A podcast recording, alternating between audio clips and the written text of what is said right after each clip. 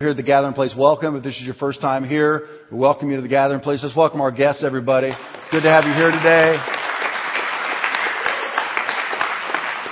If you've come off the uh, door hanger or off an advertisement, however you got here, we believe God brought you. And uh, if you're looking for a, a loving, grace-filled, victory-filled church to be a part of, this is it. So, um, at the turn of the year last year, he talked about being childlike. And I, I taught a couple of messages on the restoration of innocence. It was a pretty uh, life changing thing for me. Jesus talks a lot about being like a child in the kingdom of God. Unless you're a child, you can't enter the kingdom of God. And, um, and then somebody told me that Bill Johnson, the pastor of Bethel Church up in Redding, California, that is a church that uh, has the same church culture we do of kingdom heaven on earth. Seeing unprecedented miracles happen up there. Um, Kevin Matsukato, one of our youth pastors, had gout on his foot, and just in the middle of worship, just like we did here, the gout completely disappeared after having it for 12 years. And you know there is no cure for gout. And um, and they said Bill Johnson's word this year is childlikeness.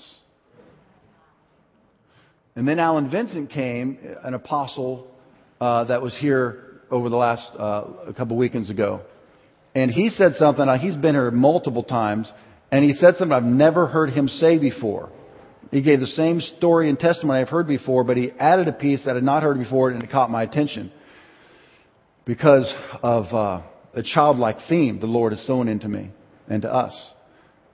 He said, The Lord told me that if you don't read the Bible like a little child, because he was an atheistic scientist, if you don't read the Bible like a little child, you'll never be able to enter into the supernatural dimension and the power of God. So it's clear to me, I hope it's clear to you, the Lord is saying be childlike. You say, well, what does that mean? Well, childlike faith can take down giants. I want you to go with me to 1 Samuel, a very familiar story, but I believe it's right now a very relevant story. Because the giant and the giants that are in the land right now could be causing you to quake and shake like an unbeliever. And that ought not be so. If we are in Christ, then we have everything that Christ is and Christ has. He says that it's the Father's good pleasure to give to us the kingdom. God says He will provide all of our needs according to His riches on Wall Street.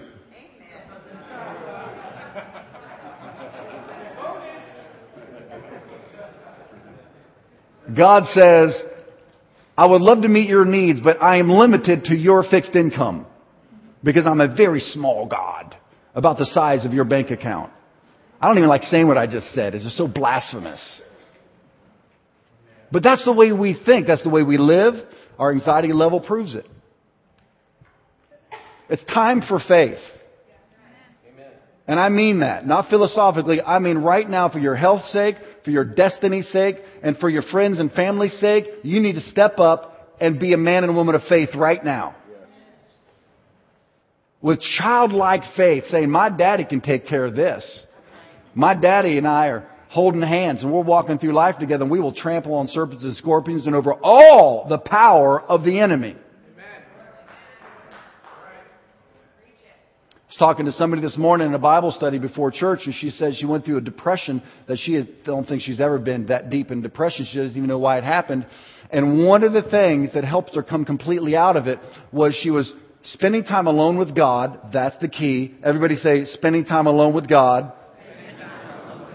Okay. Now, if you're not going to do that, then don't even bother with anything I'm saying today because the kingdom unleashes into your life when you tap into it. And that doesn't happen by watching TV and reading uh, novels and um, all these other things that we fill our time with. You've got to carve out time to connect with the God of heaven and earth and allow Him to start depositing things in you that can break you free. It's all yours and mine, but it's like a, a, an electric appliance that you got to plug into the wall to get the electrical current. You know, you may be a blender, but you're not going to blend anything if you don't plug into that electric current. And spending time alone with God plugs you into that electrical current of heaven. And, that, and that's not just, you know, a, a nifty illustration. It is your reality. And she said that she was spending time alone with God, and all of a sudden she had a vision of Jesus holding her hand. And the depression left. A simple, little, elementary vision. But it wasn't made up. It wasn't coaxed. God gave her a vision.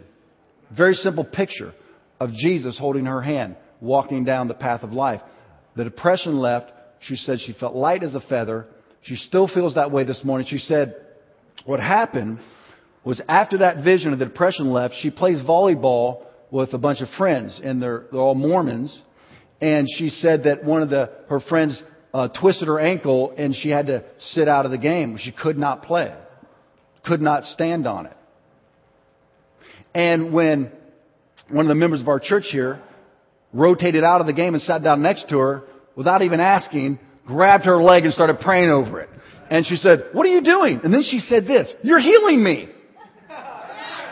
Because she felt the power of God go into her ankle and she rotated back in the next time to rotate and played out the rest of the game. And I said, did she, was she really incapacitated? We like to check testimonies in this church. Was she really incapacitated? Yes, could not play. Hurt, throbbing, not going to play volleyball. Did she know that Jesus healed her? She goes, oh, clear as day. She knew what was happening because she felt her pain leave, the healing come. But you see, what happened was here is a Christian that depression has come upon them and they are incapacitated.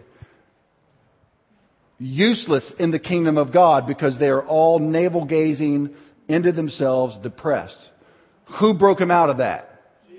Jesus came in a very specific way and in a moment's time broke her out and she became a victor and a deliverer and healer of others. Remember Paul, we learned last week, said, I can do all things because I am bad to the bone. Watch out for me. Is that what he said? I can do all things because I am highly educated. I can do all things because I am very athletic. I am very intelligent. People pay me for these ideas that I can come up with. No, what did he say? I can do all things through Christ who gives me his strength. His strength. And so, we see an Old Testament example of this, of a young guy named David, a man after God's own heart. What made David, let me say this, and this will tie into the childlike thing. What made David so supernatural, dynamic, the most incredible king Israel ever had, supernatural, did I say that? Is because he was childlike. He knew his daddy was with him wherever he went. Where did he cultivate that faith? Can you, can you say, alone with God? Say that. When all of his brothers are out at war, they've all gone through military training school, they all have, they're, they're just, you know, equipped to the gills with the finest weaponry. And they're out in battle. David's all by himself on the back hills taking care of sheep. Now, obviously, he's not going to be able to hold an intelligent conversation with the sheep. There are no other human beings to converse with. So what's left? God, if he really exists. I like what one pastor said, a man of God that I, I, I highly respect has accomplished incredible things in the kingdom of God. He said this You find God on the other side of loneliness and boredom.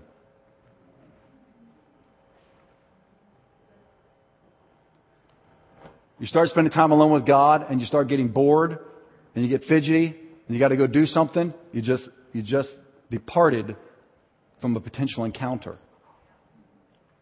Or, I'm lonely. Well, that's all right. You're not alone. Allow that loneliness to become an opportunity to meet your God. And what happens in those moments turns you into a victor.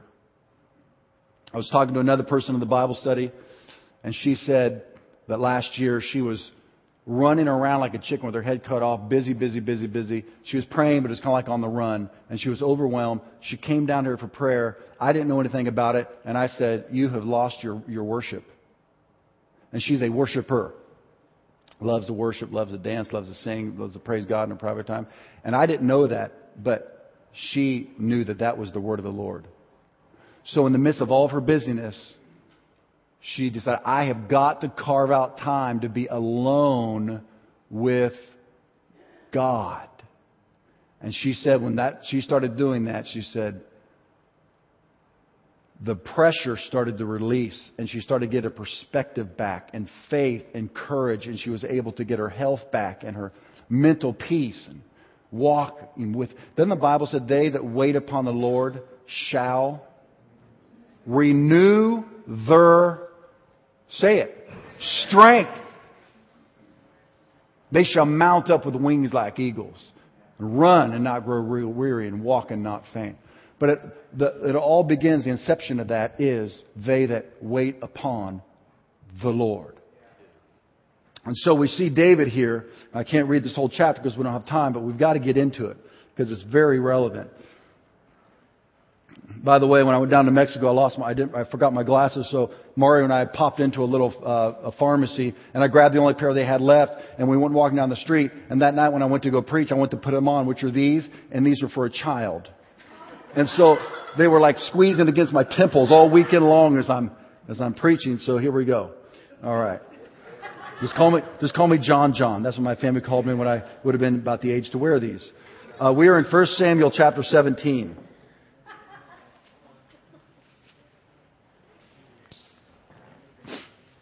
1 Samuel chapter 17 verse 1.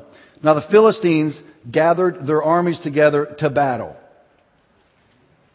And were gathered at Socoh, which belongs to Judah. Verse 2, And Saul, the king of Israel, and the men of Israel were gathered together, and they encamped in the valley of Elah, and drew up in battle array against the Philistines.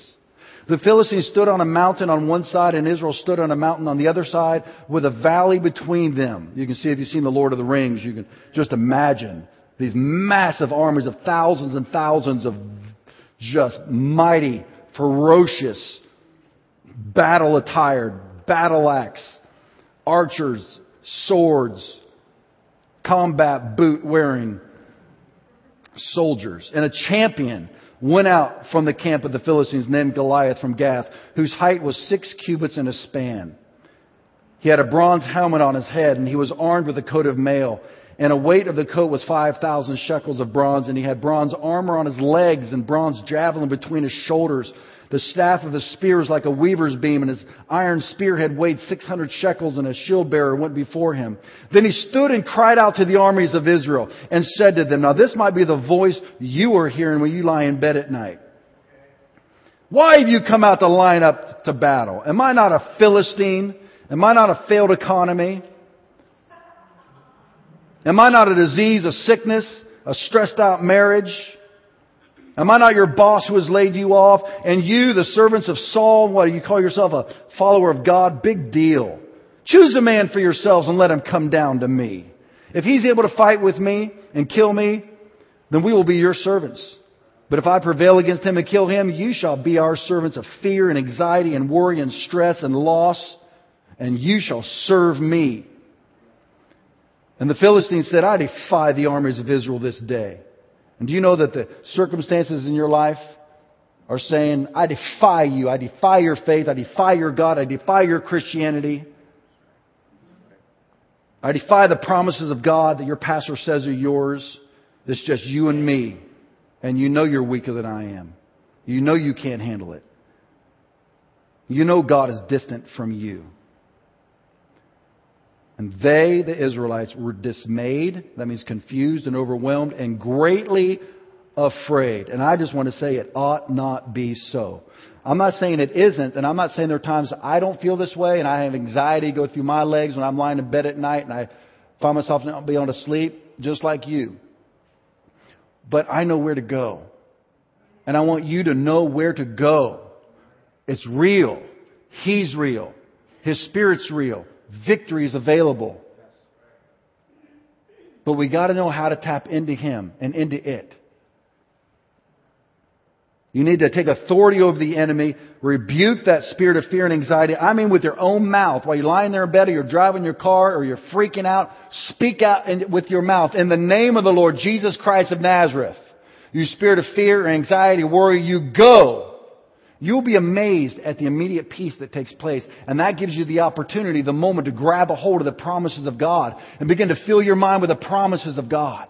If you're not filling your mind with the promises of God, you have nothing to go on but the natural circumstances around you.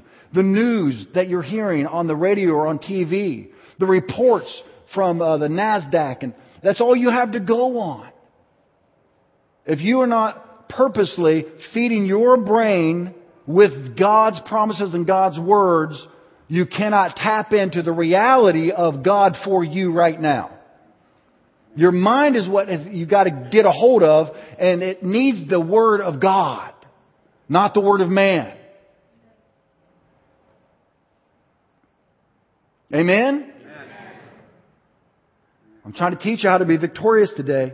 Now, David was the son of an Ephraite of Bethlehem, Judah, whose name was Jesse, and who had eight sons, and the man was old and advanced in years in the days of Saul. Verse 14. I love this. David was the youngest. Remember I talked about, I'm talking about childlike faith? David was the youngest.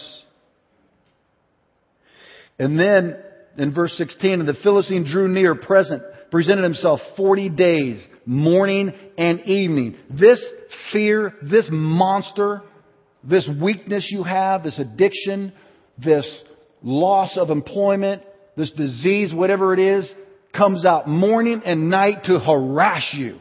Just like this Philistine giant. It's always there, coming out, presenting itself to you. You're not asking for it. The devil will come to you and try to harass and intimidate you every single day. And I just want to say something to you right now. If you are in Christ Jesus, He is subject to you.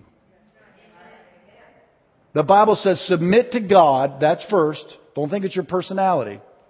Submit to God and resist the devil and he will flee from God. Is that what it says? He, the devil, will flee from you. Now that's got to be humiliating for an archangel that used to lead worship in heaven and is a supernatural angelic being. Has to flee from.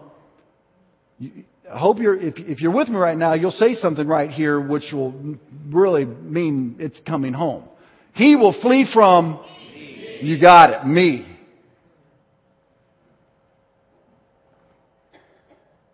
That's a promise of God. But you gotta learn how to connect with that. Submit to God. Then you resist the devil. And he will flee from you. I'm telling you, family, you can be victorious.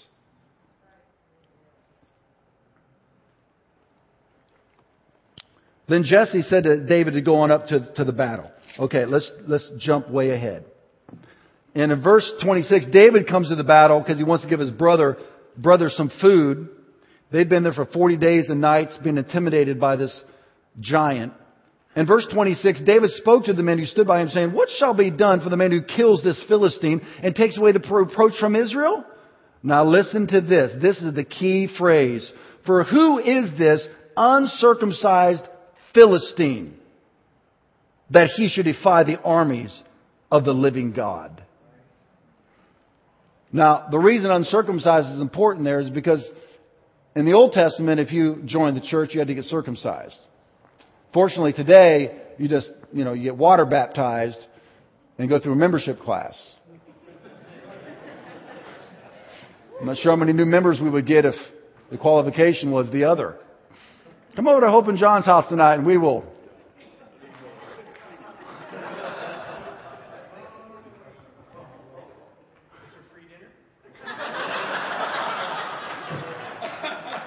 Mark's like, as long as they're free food, you can do to me whatever you need to. Just feed me.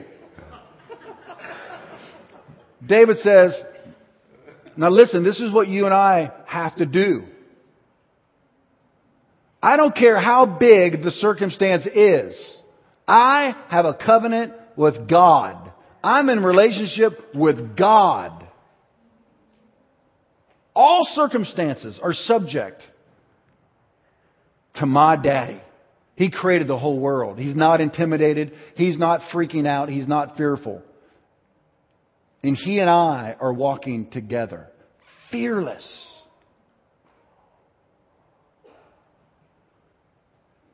Who is this uncircumcised Philistine? He wasn't even paying attention to the size of the giant.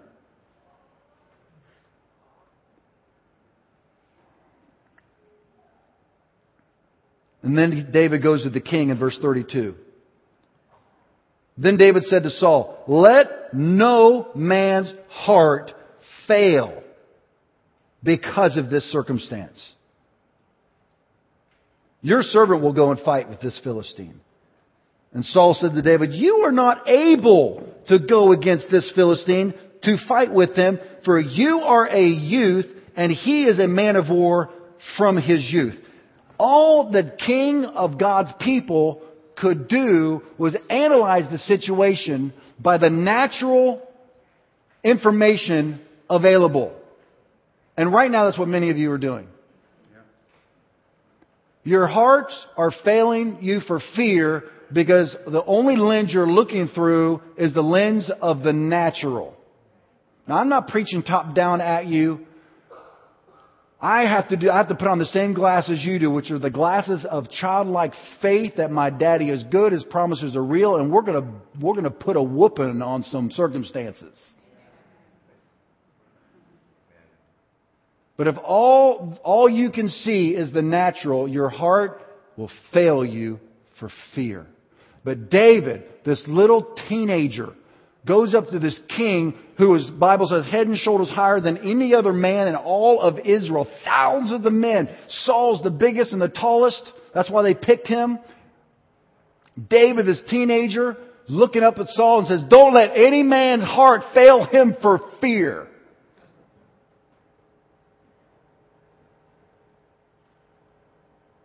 I don't care how small you are, how young you are, how broke you are, how ugly you are. You can have the same kind of confidence because we serve the same God David did.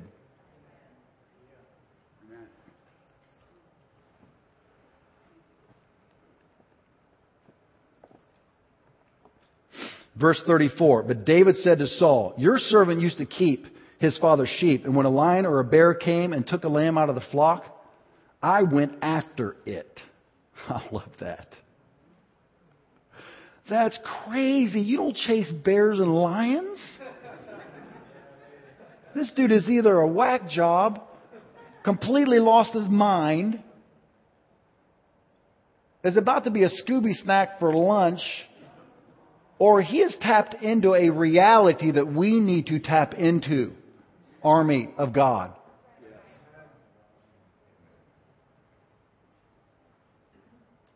You're going to take my job. You're going to take my money. You're going to take my health. I'm coming after you. I'm not going to sit back and be intimidated by you. The Bible says that a man who fears the Lord does not fear evil, negative information. Why? Because his heart is fixed, trusting in the Lord. I'm telling you, there is a world of difference between fear and faith. There's a world of difference between hope and belief. If you're hoping and praying, you're just waiting to see if something happens. But when you are faith filled in your prayers, mountains move.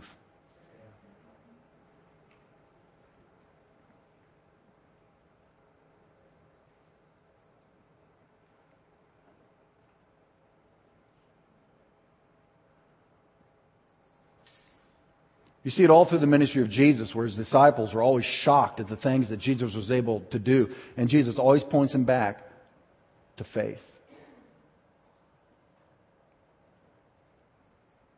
David got a hold of it. in his alone times with God. Oh my gosh, he's just out there spending time alone with God, just worshiping God. And he just knows God's real, and he knows God owns everything. And as he's sitting there just plucking his guitar and worshiping the Lord, a lion sneaks up on a little sheepy on the edge of the flock and starts running off with it. And David did not even hesitate.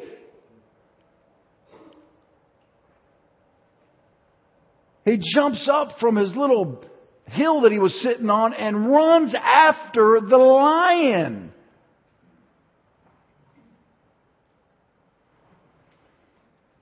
It's just ridiculous. We read over this like, oh, what a nice story. He actually chased down a lion and a bear. Bears usually see humans climbing up trees trying to get away from them. He is running after a lion and a bear and he says, delivered the lamb out of its mouth. Would have liked to have seen that. And when it rose against me, I caught it by its beard and struck it and killed it. Your servant has killed both lion and bear. And it wasn't just a one-time event. He says, whenever a lion or a bear came. This was a this this event happened a lot. He killed lots of lions and bears. It just wasn't one lion and one bear. You and I have got to learn how to kill our lions and our bears. It just really disturbs me when I hear Christians who are afraid of the devil. I'm not saying that to be, sound superior. I just know who we are in Christ.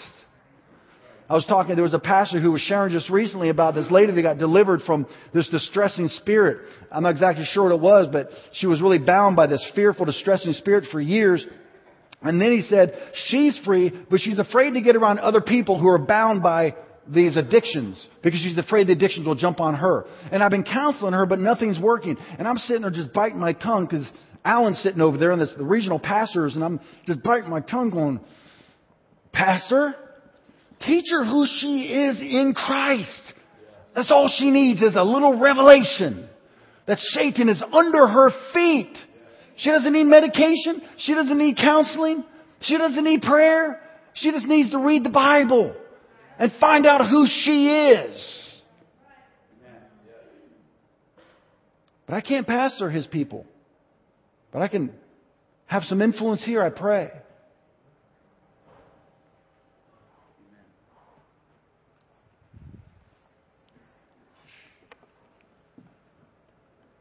Your servant has killed both lion and bear, and this uncircumcised Philistine, there's that term again.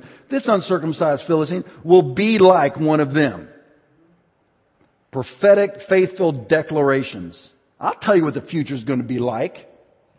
That's what David's saying. I'll tell you what the future is going to be like. It's going to be victorious. It's going to be prosperous. It's not an empty declaration. It's a declaration based on his relationship with the living God of Israel. He knows God. He knows God's good. He knows God provides. He knows God heals. He knows God's his shepherd. He knows what a shepherd's like because he protects, David protects his sheep and he knows that the good shepherd will protect David because David is the good shepherd's sheep. And you are the good shepherd's sheep. And your good shepherd is going to take care of you in these hard times. Can I hear an amen? amen. I think God needs to hear an amen. He needs to know we believe in Him, that He's good, and He's going to take care of His sheepies. Moreover, David said, the Lord who delivered me from the, now there's the key. The Lord who delivered me from the paw of the lion and the paw of the bear, He will deliver me from the hand of this Philistine. But is he going to do it because David sits back and just waits for God to deliver him?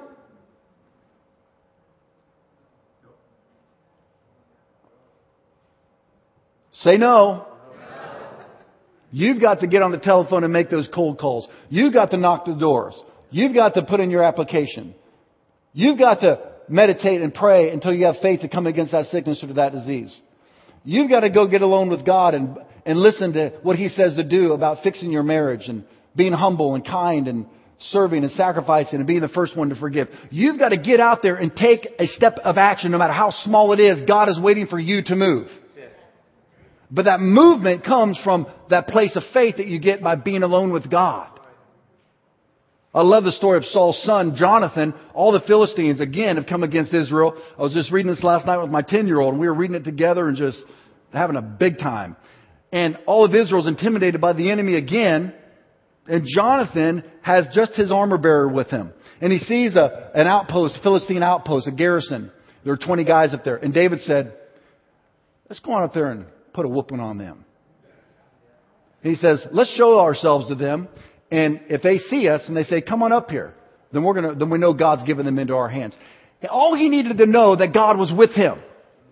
He didn't care how many there were. All he cared was, is God with me? And they stepped out there and they went, hi! And they showed themselves to the enemy. Now all of Israel and Saul are off hiding in another city. Jonathan, his son, who has a spirit of faith, comes out and says, hey, Philistines, woohoo! What's up? And they looked at him and you know what it says in the Bible? They said, you come up here, we're going to teach you a lesson. And Jonathan said, God's given us into their hands. Let's go. We're giving them into our hands. So Jonathan goes up there, and as soon as Jonathan attacked them and whooped 20 of them with just himself and his armor bearer, the Bible says that God caused the ground to tremble and all the Philistines went into a panic and began to kill one another. And the guy in the outlook for the Philistines in the tower, or for the Israelites from another city, could see thousands of Philistines spread over the countryside begin to kill one another. And it says they began to melt away and dissolve. Why? Because a man of faith stepped out in the face of insurmountable odds because he knew, my God is with me. I'm going to take the day. These are real stories. They really happened. Now it's your turn. And it's my turn. So, Saul tried to put his armor on David. Can you imagine that? You know, a guy that's taller than anybody in Israel, and he was a little scrawny teenager. And so Saul goes, Oh, here, you need this. And he puts all his armor on him. Natural, conventional wisdom maybe medication and counseling, a financial bailout, whatever it is, is not going to be the answer. Our God is the answer. And He needs His children to start walking in faith right now. And He will do exploits through us. I'm already getting stories in. God said this year would be a year of prosperity. What a ridiculous word, except when God says it. And I've already getting testimonies. We'll start giving these testimonies soon because they're, they're percolating, they're coming out. But I'm hearing testimonies of people being healed, people getting more business than they've ever had in the history of their company. I'm starting to get some testimonies that seem like they're going to be whoppers coming down the pike. And we'll be sharing those in the next couple of months coming up here. And so he, he says, I can't, I can't use this stuff. And in verse 42, when the Philistine looked about and saw David, he disdained him, for he was only a youth, ruddy and good looking. So the Philistine said to David, Am I a dog that you come out to me with sticks? And the Philistine cursed David by his gods. And the Philistine said to David, Come to me, and I will give your flesh to the birds of the air and the beasts of the field. These are the intimidating thoughts the harassing thoughts, the fearful thoughts that come against your mind. My God, we're going to lose it all. My God, we're going down. My God, I'm useless. My God, I'm, I'm losing my life and it's never going to turn around. And people committing suicide and doing stuff that's unnecessary if you're walking with God. Then David said to the Philistine, you come to me with a sword and a spear and a javelin, but I come to you Say it with me. In the name of the Lord of hosts, the God of the armies of Israel, whom you have defied. David knows it's not about him. Are you getting this? He knows that God is backing him up. You must know that God is backing you up. If you say go, we're going to sit here and fret. And if you say, come, we're going to freak out.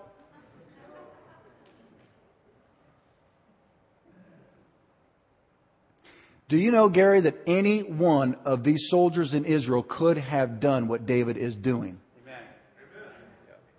Every one of them had a relationship with God. And if you're in Christ, you have a relationship with God. All of heaven, its resources are at your disposal right now. And yet I believe that the body of Christ is shaking their knees like this, just like the entire Israeli army, and yet we all have a covenant with a living God who says, I will provide all your needs according to my riches and glory by Christ Jesus.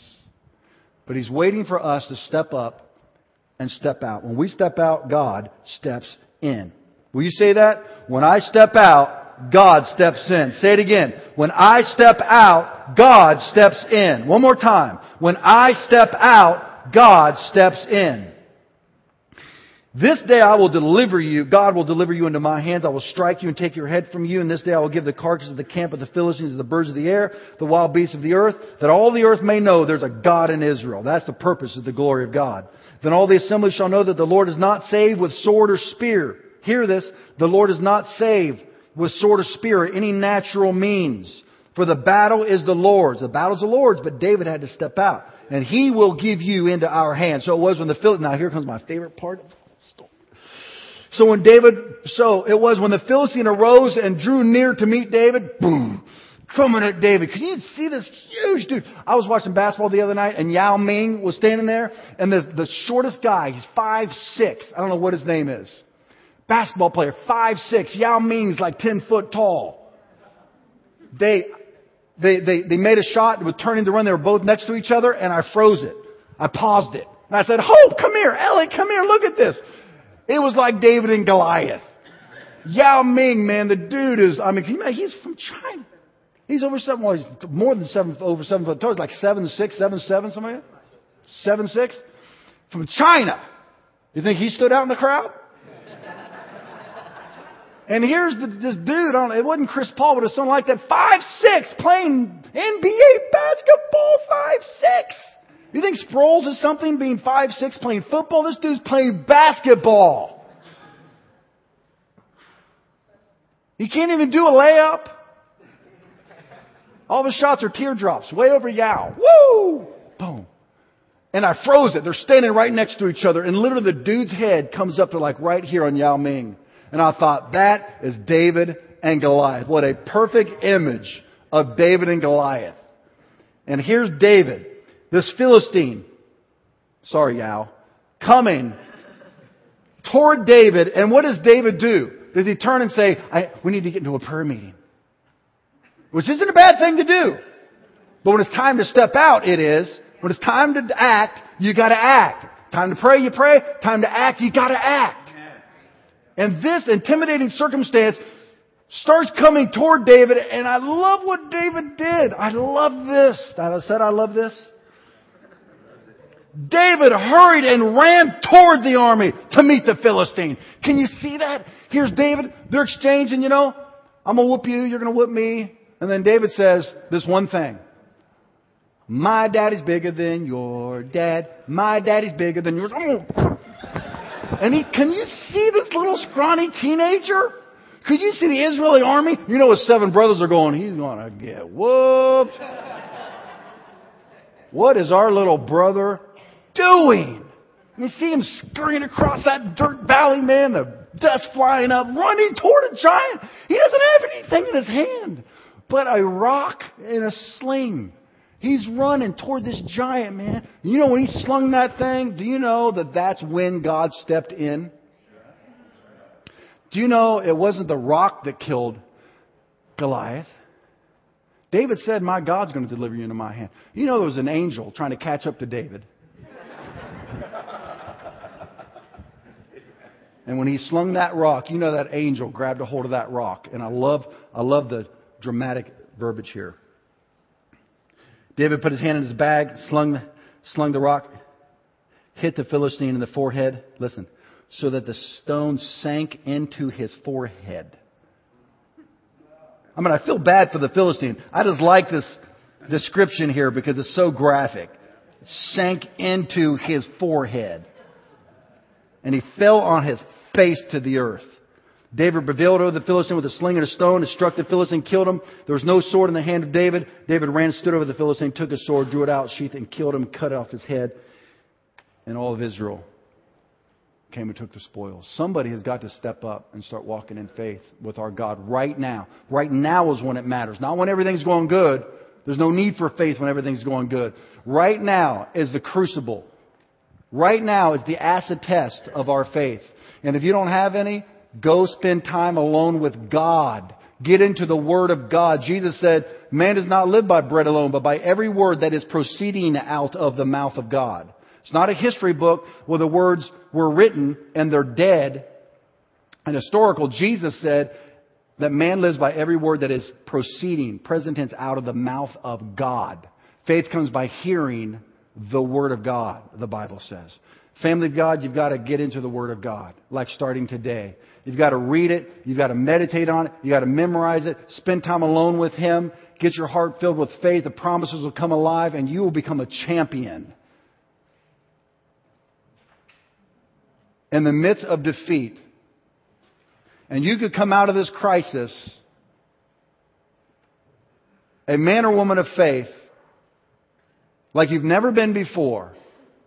And then you'll look back on this crisis and say, I thank God that crisis came because it made me into a true believer. In Jesus' name. Now, if that's you today and you say, I need that kind of faith, I need to step up into God and into this. We just raise your hand right where you are and just say, That's me. I need this. Just raise your hand right where you are. I'm not going to call you down here. I just want to pray with you. Just raise your hand right there and say, That's me. I need to start walking in faith and not fear, peace and not confusion, power not weakness. Anxiety and worry have been dominating me. It's not glorifying my God. Now, right now, right where you are, commit to the Lord. I'm going to start spending time with you. I'm going to start spending time in your word, right there, right where you are, just between you and God. Don't grovel. Don't, don't do the tuck head on God. Don't say, I'm sorry, I haven't been praying, all that kind of stuff. Don't do that. Just say, right now, I'm drawing a line in the sand, and I'm going to learn how to walk by faith. Now, Father, I pray a blessing of grace on this congregation. None of this is self effort, religious zeal, self produced, willpower. Father, we're coming to you saying, You are the one with the power. You are the one with the grace. You are the one with the peace. And we're just saying, We're coming to you.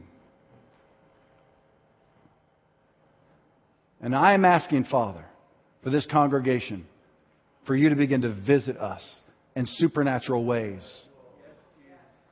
Speak to us. Reveal yourself to us, God. Inspire us. Fill us with your faith, Jesus, so we can see things we've never seen before.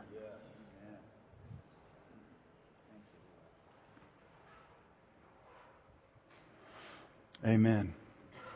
Our commitment is to uh, end our services at 11:30, and I've sinned. So, but I but I need to uh, have Mario come and at least greet you, and I need to receive the offering too. And so, why don't we receive the offering right now?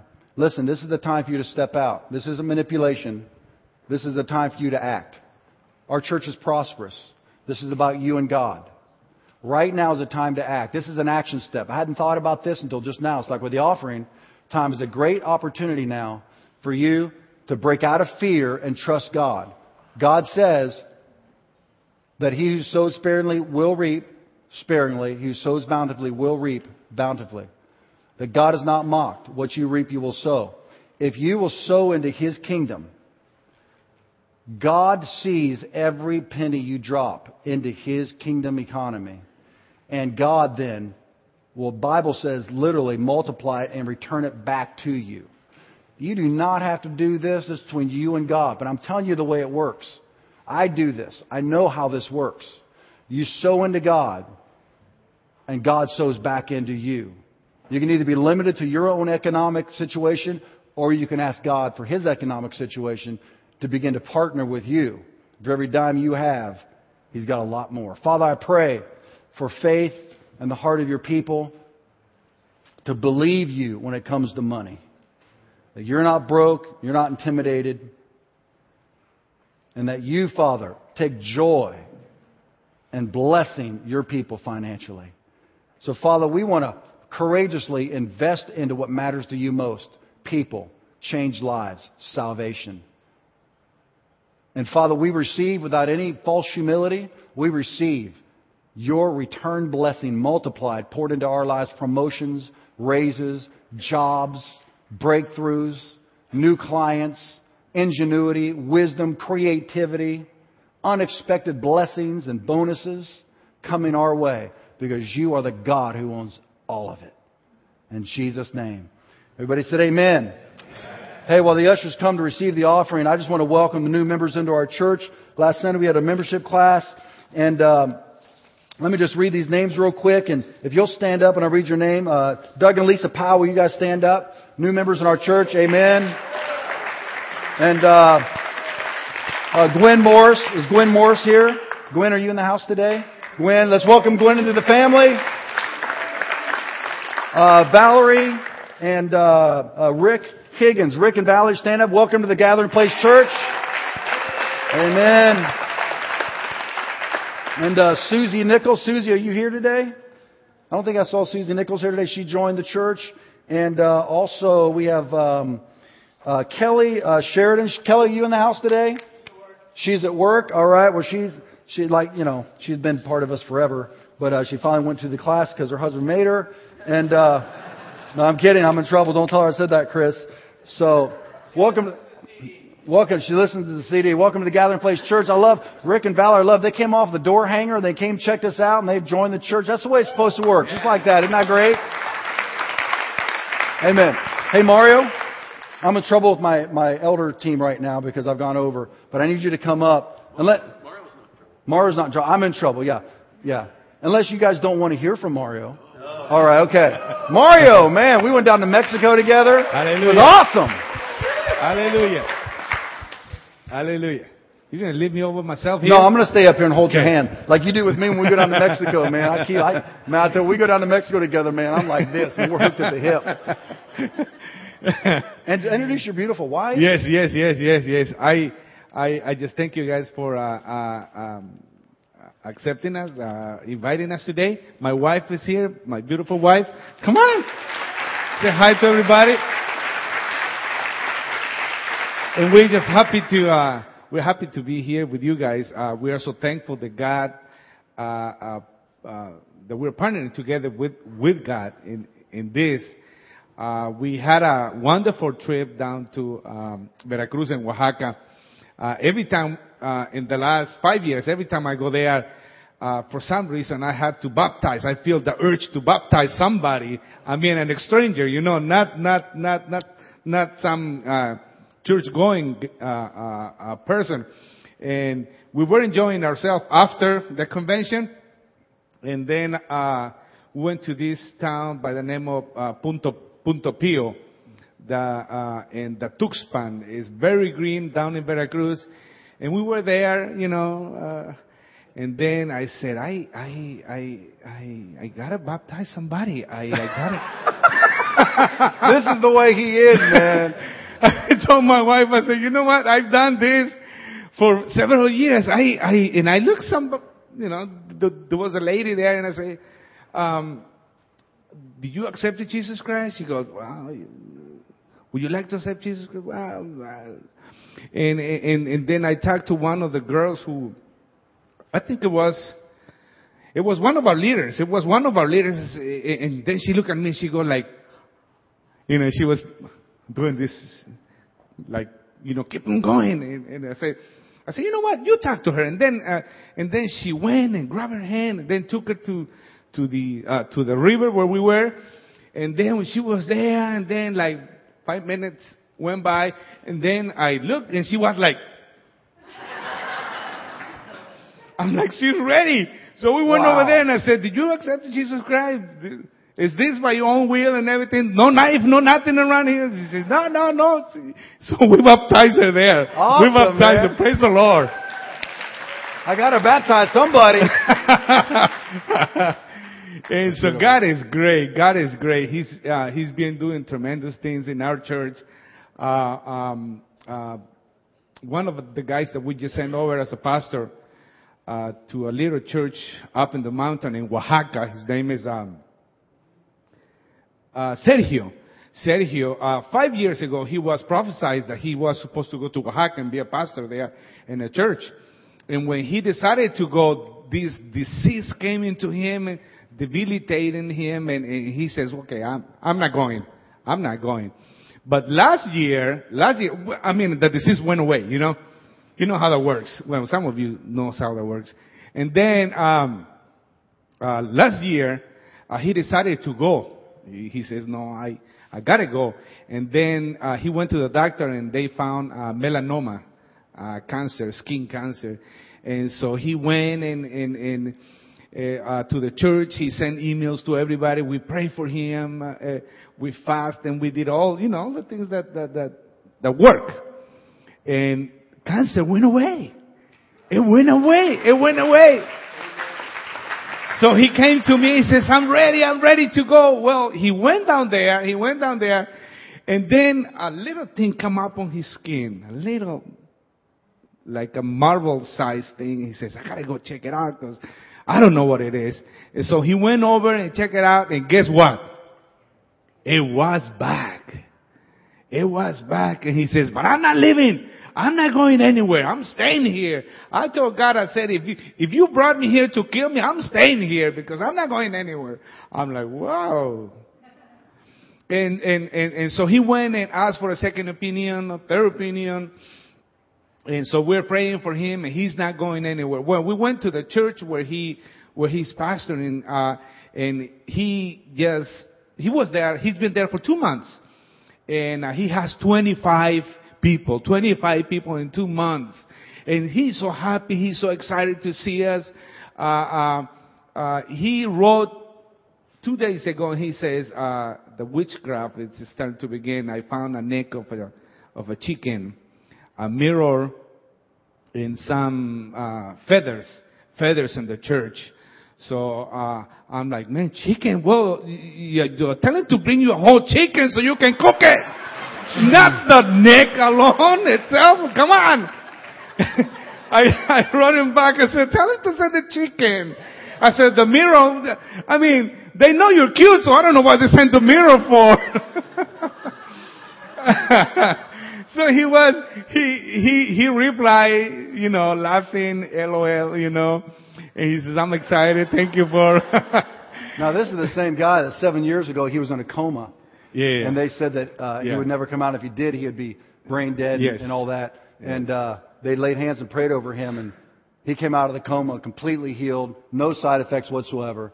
And, uh, so he's been through many battles. yes, yeah. yes. And, uh, this guy, this guy was a business owner. He was well off. He lived in Tijuana and he just went to the mountains of Oaxaca where, where you, I mean, this is in the middle of nowhere. yeah.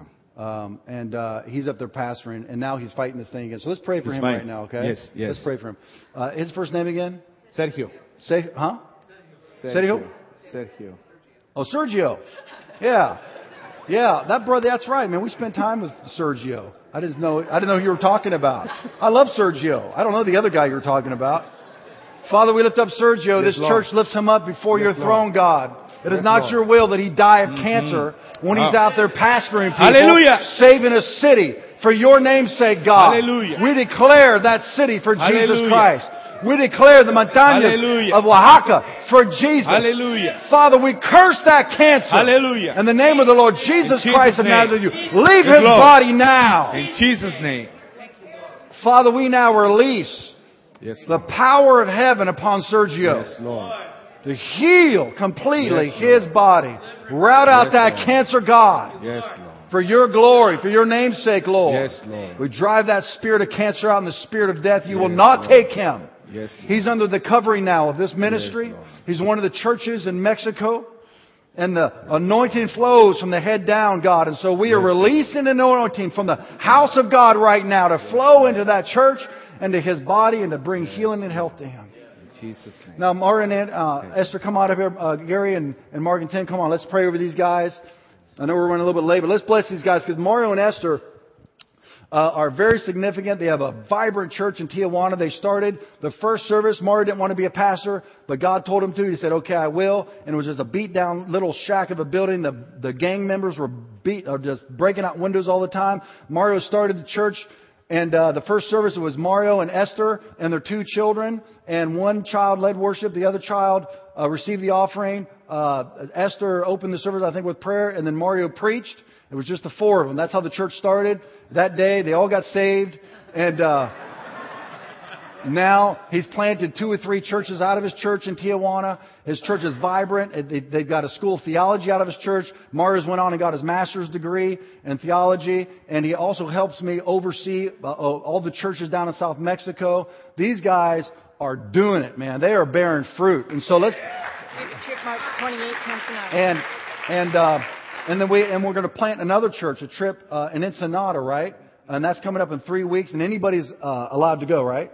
Okay, can you tell us about that very briefly? And we're going to pray over you and pray over this new church plant. Yeah, this this church uh, started with uh, with Silverio. Uh, Silverio was the one that told us to go over there. Silverio, uh, uh, his church uh, is planted in Elongo. You guys know about about it. Um, this church is um, they they they smuggle. They used to smuggle a lot of people across the border from there. Every time I went there, I'm like, there's nothing here, no stores, no nothing here. How do these people survive?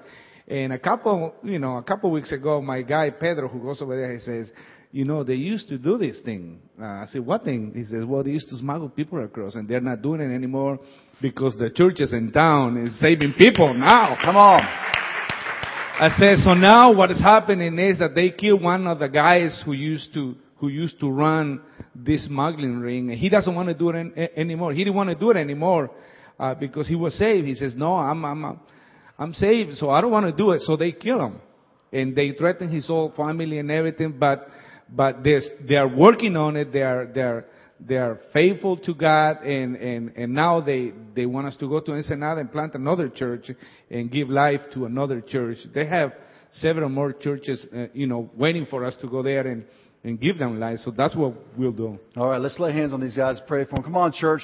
You're part of this fruitfulness.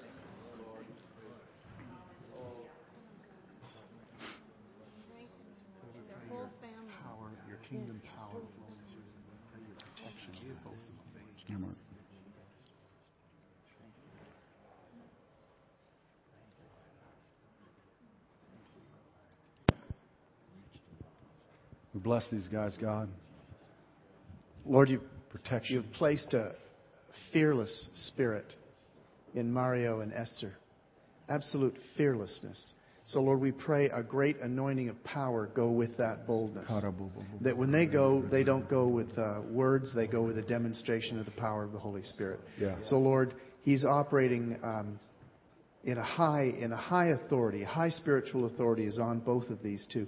So we pray, Lord, signs and wonders follow Jesus. their ministry that you will see people healed. Particularly pray for blindness. Pray for blindness. There's a, a, blind person God wants to heal as a demonstration to that community, which will really turn the life of that church around. Get it off to a supernatural start. So, Lord, we pray the gift of healing. We pray great faith upon both of them, and that there be miracles that follow their teaching. In fact, miracles that even precede the teaching. Don't be afraid to stand up and say, um, I'm going to preach, but before I preach, we're going to pray and we're going to see people healed. Don't be afraid just to step out and hang it out there at the beginning, and then, boy, the message is going to have authority because they've already seen the reality. Lord, we pray your protection over both of them and their family as they move in this. Uh, in this uh, confrontational way, in this difficult area. Lord, we pray your blood upon both of them, mm-hmm. protecting them, Lord Jesus, in their health, their physical safety, and even their possessions. Yes. Now go in the authority of the yes. Lord Jesus Christ and go in that spirit of boldness that he has given you. Thank you, Lord and Mario and Esther, as we were praying there, I know the Lord's been using you and you've been moving in signs and wonders and miracles, but I just felt like you've just been promoted. And you're, I just saw you moving up two and three steps to a higher level. You're going to be seeing more and bigger. Uh, God's going to be using you in more and bigger ways that's just going to bring and draw in the lost. I, I just, uh, there's just going to be a whole new level. Amen. Amen. Amen. Yeah. Thank you. And um, I think Mark's got one more word, but I'd like our Mexico team to stand up. Patty, Steve, Gaston, Teresa, Maru, Francisco, Cynthia, and Juan. These are fearless people that have joined with Mario and Esther, and now they're inviting the whole church. You could be a part, whether you'd like to come on March 28th or whether you'd like to stand gently used blankets. Uh, many, many children and families die from exposure during this time of year. We've got blankets we can spare. We've got blankets we can go out and get. All the details are in the bulletin. But thank you guys for leading us. Okay, let, thank me, you. Let me say something before you go. I, I felt the same thing, but I didn't say it, but Mark came up and he said it. So uh, this is the kind of Holy Spirit activity that it's hard to put on a clock. I'm sorry. Um, I'm not sorry. So um, when I was down in Mexico, the churches down there officially set me in as the apostle over all the churches. And I, I don't say that, and I didn't want to say that publicly because it sounds kind of grandiose and self-serving. It's just, it is what it is. And I felt that you also are apostolic, and I felt that it was an apostolic partnership. Though I'm overseeing the churches, you too are also apostolic. And uh, I wanted to say that, and I didn't say it. And Mark just came over and said the exact same thing in my ear. He said, They have an apostolic anointing on them now. It's a shared apostolic anointing over these churches. So we want to speak that into you right now in the name of the Lord Jesus Christ. An apostolic anointing of wisdom, fearlessness, and that you will, in prayer, be able to run off demon spirits that would kill church members.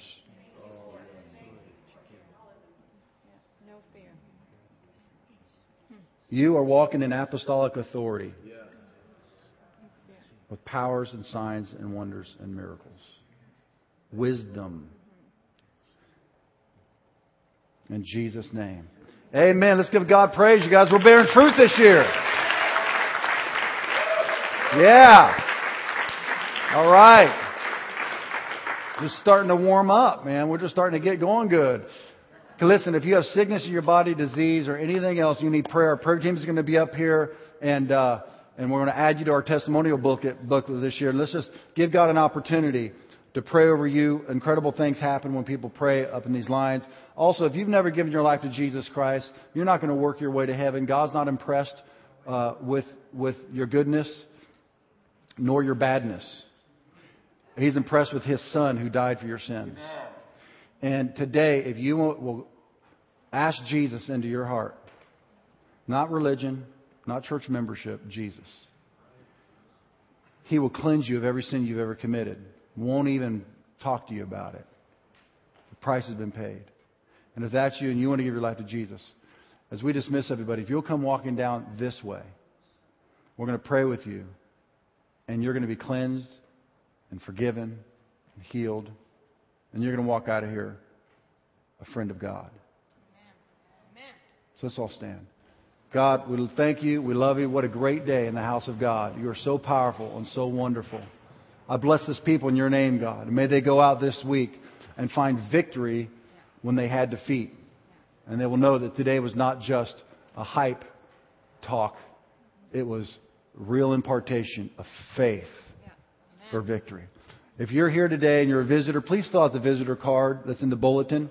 I'll be out front, meet you out there by the uh, visitors table, give you a, a, packet. It's just a visitor packet. It's got some stuff in there for you, a testimonial booklet of all the stuff God's doing in the church, a CD.